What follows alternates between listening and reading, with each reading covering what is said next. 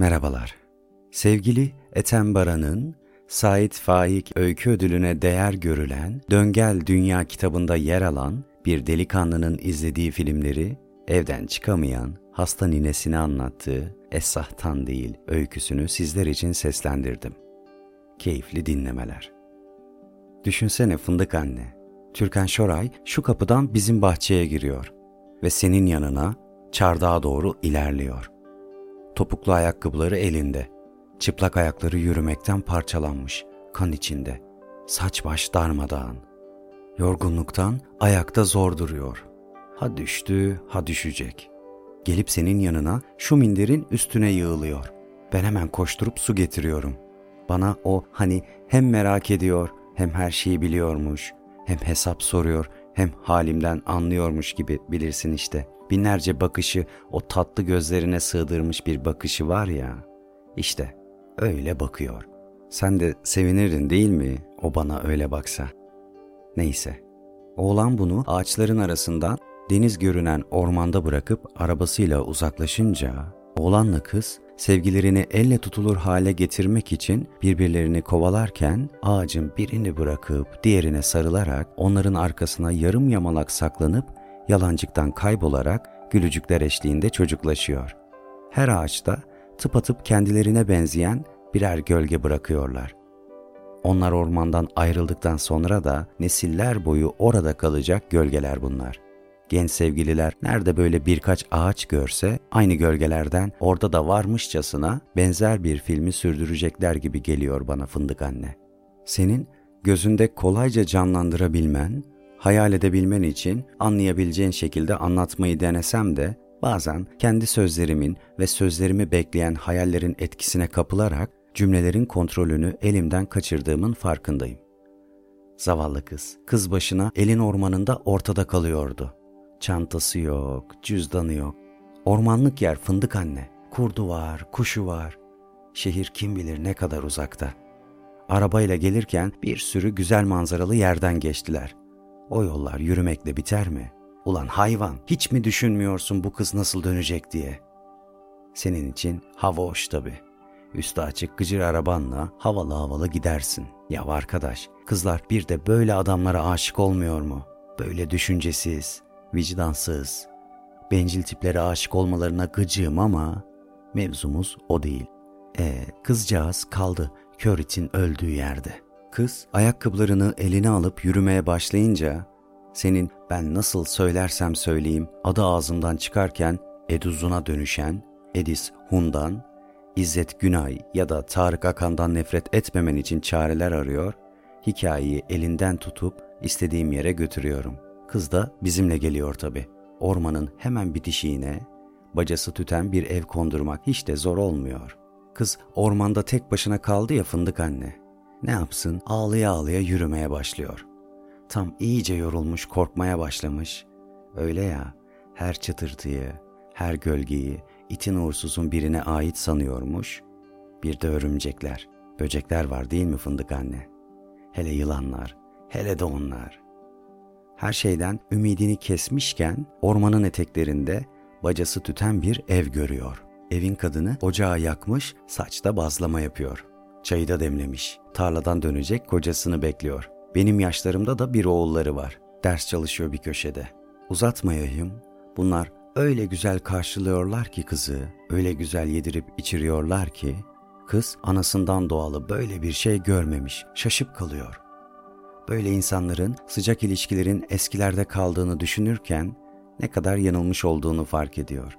Kız pek bir şey anlatmıyor ama tarladan dönen ev sahibi adam sen anlatmasan da ben anladım dercesine kıza bir baba şefkatiyle bakıyor. Biliyor musun fındık anne, bu adamlar bizim buraların köylüsüne hiç benzemiyor. Kasketlerinin altında upuzun saçları, yanaklarında fabrikatörler gibi favorileri var. Bir de yazın o sıcağında deri çizme giyiyorlar. Kim bilir kaç paradır. Sonra işte köylüye benzediğini sanan bu adam oğluna sesleniyor. Şehre giden minibüs birazdan gelir. Hanım kızımızı evine kadar götür oğlum diyor. Vış diyor fındık annem. Kızı götürüp o türemeyesice lanet herifin kucağına mı attılar yine? Fındık annem haklıydı galiba. Biraz öyle oluyor tabii ama niye gönderiyorlar? Kız kendi ayağıyla gelmiş. Güzel de kız. Evin oğlu da var. Senin yaşlarında değil mi? Canım fındığım benim. Anneannelerin bir tanesi. Hakikaten fındık gibi. Toparlacık, minnacık. Hele de gözleri. Halden de çok iyi anlar. Evet, benimle eşit. Benziyor da. Bana bak, onu gör. Bence öyle yani.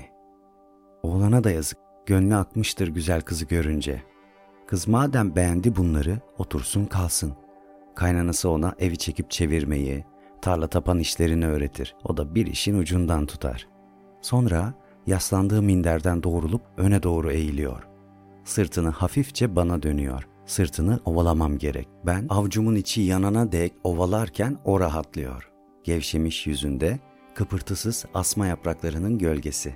Bu kız oğlandan biraz büyük mü? Oldu mu şimdi fındık anne? Bakınca hiç de öyle görünmüyor. Sanki olsun varsın. Kendinden büyük kızla evlenen zengin olur. Doğru valla. Öbür herifin, o şehirli zilgirin sağında solunda bir sürü fışkı var diyordun. Alsın kendine layığını, bunu da serbest bıraksın. Kimin anneannesi be? Yerim ben seni. Tüm filmler sana feda olsun. Bütün gün bu küçük bahçede, bu asmanın altında oturuyor, birileri gelse de iki çift laf etse diye bekliyorsun. Ben seni filmsiz bırakır mıyım? Bu kızın kimi kimsesi yok mu? Ne geziyor elini olanlarıyla? İstanbul'da öyle yaşıyorlar fındık anne. Onların dünyası başka dünya. Cennette yaşıyorlar senin anlayacağın. Yanlarından koca koca denizler akıyor. Gölgeleri suya düşen köşklerde. Az kalsın hurilerin arasında diyecektim. Kelimelerle birlikte zihnimdeki bir filmden diğerine dolaşıp duran sahneleri yuttum. Dünyaları batsın. Neymiş o öyle? Bizim bildiğimiz bir bu dünya var, bir de öte dünya. Bunlar nereden bulmuşlar o dünyayı? Zaten varmış fındık anne. Varmış da bizim haberimiz yokmuş. Kızın arkadaşlarını bir görsen fındık anne. Tipsiz oğlanlar, şımarık kızlar. Sabah akşam dans ediyorlar. Hepsi zengin çocuğu. İçlerinden en züppesi elinde bir sürü kız varken bizim kıza sulanıyor. Kızın aklı da köydeki oğlanda kalıyor tabi. Sinemadan çıkınca salonun karanlığı peşimi bırakmıyor fındık anne. Çevremdeki insanlardan uzaklaşmak, o karanlığı bir sonraki filme kadar yanımda taşımak isterken salonun kör kör yanan alacı ışıkları da benimle geliyor ve ben filmde gördüğüm yerlerde yürüdüğümü sanıyorum. Saat kulesinin oraya gelince nereye gideceğimi bilemiyorum. Büyük camiye doğru yürüyorum önce.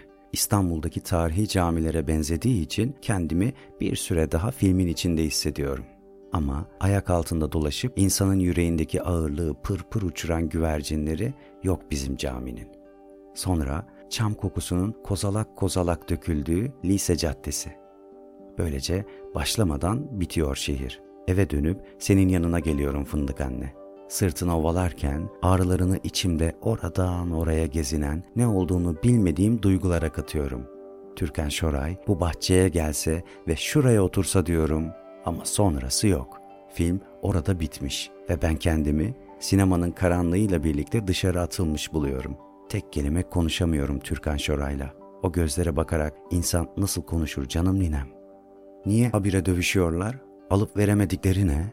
Adamlar dünyaya kötülük yapmak için gelmişler. Senin dediğin gibi mayaları bozuk. Mayaları cımbıldayınca da asma yapraklarından kurtulan bir tutam ışık yüzüne düşünce gözlerini kapatıyor. Açtığında bana bakan eskimiş bir gökyüzüyle karşılaşıyorum.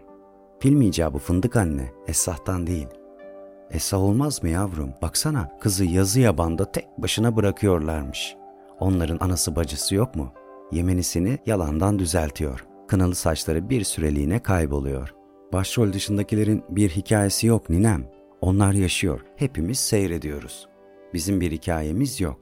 Türkan Şoray buraya gelse ne yaparsın fındık anne? Bizi beğenmez ki yavrum. Durur mu buralarda? Utanmış gibi bakışlarını kaçırıyor. Yüzüne konmak için dolaşan inatçı sinekleri kovalıyorum. O köylüleri beğenmişti ama fındık anne. Burayı mı beğenmeyecek? Hem o öyle bir kız değil. Ne yedirip içireceğiz ona? Bizim yediklerimizi beğenir mi bakalım? Onun boyasına, cilasına yetmez bizim paramız. Konu komşu ne der sonra? Elin adamlarıyla gezmiş, tozmuş. Sonra gelip seni kandırıyor. Hani kızı olandan büyükse zengin oluyorlardı fındık anne?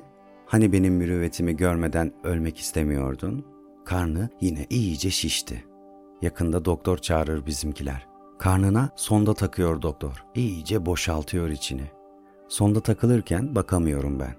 İğne vurulurken de bakamam zaten. Oysa fındık annem doktor olmamı ve onu iyileştirmemi istiyor. Doktor çıkınca gelip burada çalışırmışım. Ah ninem.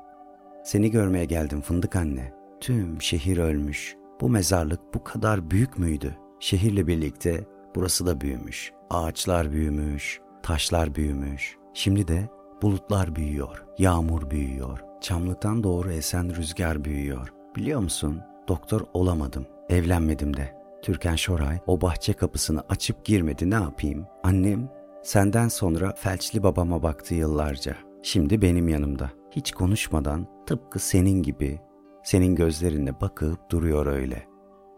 Pek duymasa da televizyondaki bütün filmleri izliyor.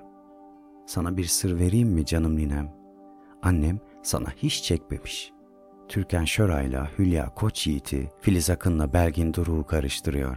Hele Edison'u falan hiç bilmiyor. Az kaldı söylemeyi unutacaktım. Biz artık İstanbul'da yaşıyoruz. Ve Yeşilçam'ın o güzel kızları terk edildikleri o ormanda bekleyip duruyorlar hala.